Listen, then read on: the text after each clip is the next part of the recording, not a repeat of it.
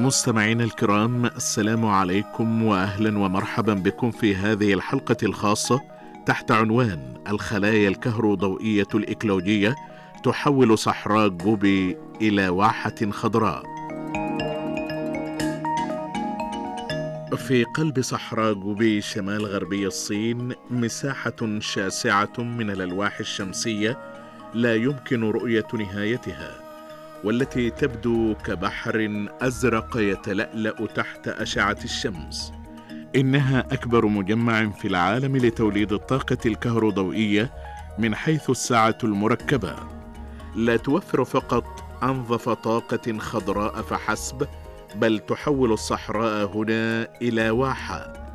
إنه مجمع تالتان الإكلوجي لتوليد الطاقة الكهروضوئية بولاية هينان ذاتية الحكم لقومية التبت بمقاطعة تشينغهاي شمال غربي الصين. هل تتخيلون أنه قبل عشر سنوات كان هذا المكان ارضا قاحلة في أعماق صحراء جوبي؟ لم يكن هناك سوى الرمال الصفراء. وعندما هبت الرياح أصبحت الدنيا كلها صفراء. قلاييا دوا القروي المحلي الذي عاش في منطقة تالاتان منذ أن ولد إن البيئة كانت صعبة للغاية. في الماضي كانت الأعشاب قليلة جدا وكان المكان كلها رمالا. كان من الصعب أن تنمو الأعشاب والأرض قاحلة. عندما تهب الرياح تكون المنطقة مليئة بالرمال الصفراء إلى درجة حجب رؤية. وكان تآكل التربة أيضا أمرا خطيرا جدا. تقع منطقة تالاتان على السفح الشرقي لهضبة كينغهاي التبت ويبلغ متوسط ارتفاعها حوالي 3200 متر. وكانت أكبر كمية مياه تكونت منه طول الأمطار في السنة حوالي 400 ملي فقط. والهواء هنا جاف والتبخر اليومي كبير والسطح مكشوف ومليء بالحصى.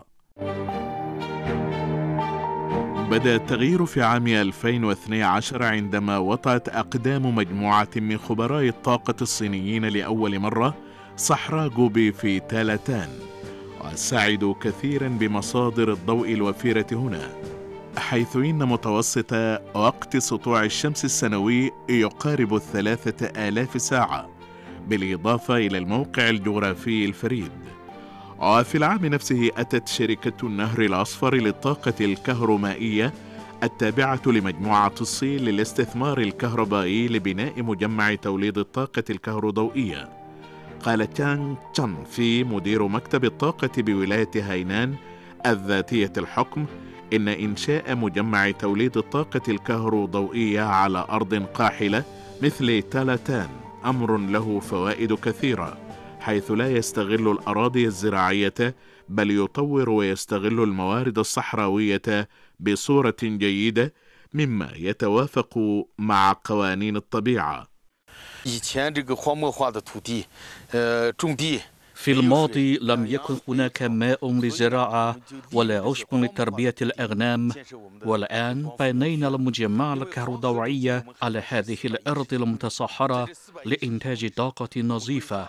قدمنا مساهماتنا في ذروة الكربون ومحايدة الكربون أيضا. حسب الإحصاءات قد تجاوزت كمية توليد الكهرباء التراكمية في مجمع تالاتان الإكلوجي 50 مليار كيلووات ساعة.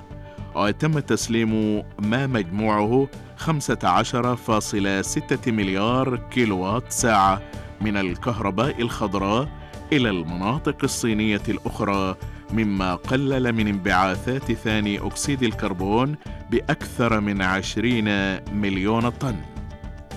وفي الوقت الذي تحقق فيه تالاتان إنجازات الحد من الكربون من خلال توليد الكهرباء الخضراء تتحول تدريجيا من صحراء إلى واحة.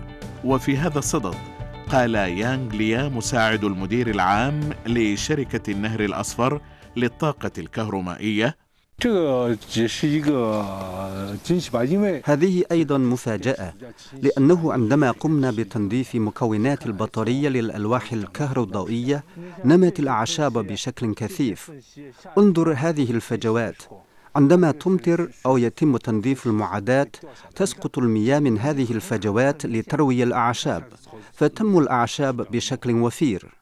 بالمقارنة مع صحراء جوبي ذات الرمال الصفراء والصخور المكشوفة خارج مجمع تالاتان فإن المناخ الداخلي آخذ في التبلور. كانت وانغ وانغ هو عاملة الصيانة من أوائل بنات المجمع وشهدت العملية الكاملة لتطور المجمع من الصفر إلى الازدهار.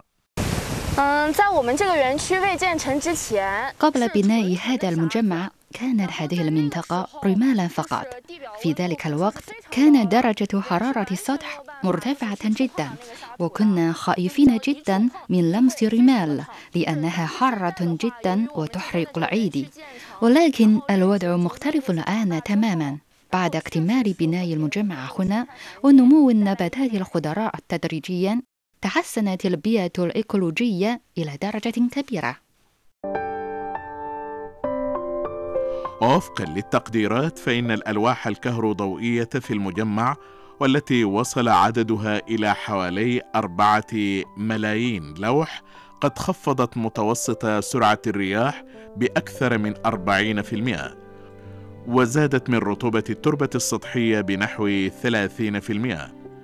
ومع تحسن البيئة قام موظفو المجمع أيضا بزراعة أشجار مثل الصفصاف الأسود والحور والتنوب وبناء حزام غابة تعمل كمصدات للرياح لتقليص مساحة الأراضي المتصحرة بما يقرب من 100 كيلومتر مربع واستعادة الغطاء النباتي بثمانين في المئة.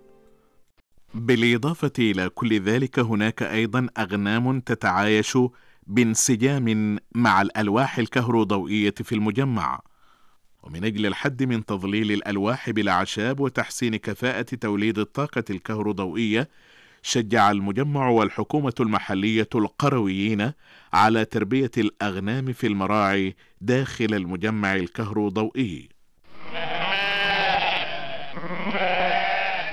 في كل يوم مثل يدوى يقود القرويون الذين يعيشون بجوار المجمع قطعان ضخمة من الأغنام من مختلف الاتجاهات لدخول المساحة الخضراء حول الألواح الكهروضوئية. وأصبح توليد الكهرباء على الألواح والزراعة بين الألواح وتربية الأغنام تحت الألواح مشهدا إكلوجيا فريدا في منطقة تالاتان. في السابق وبدون صناعة الطاقة الكهروضوئية كان معظم القرويين يخرجون للعمل في مناطق أخرى. الآن تغير الوضع عن السابق بما أن هناك أعشاب فنستغلها. الآن دخلنا تضاعف مرات حيث أن تربية الأغنام تأتي لنا بحوالي مئة ألف يوان كل سنة.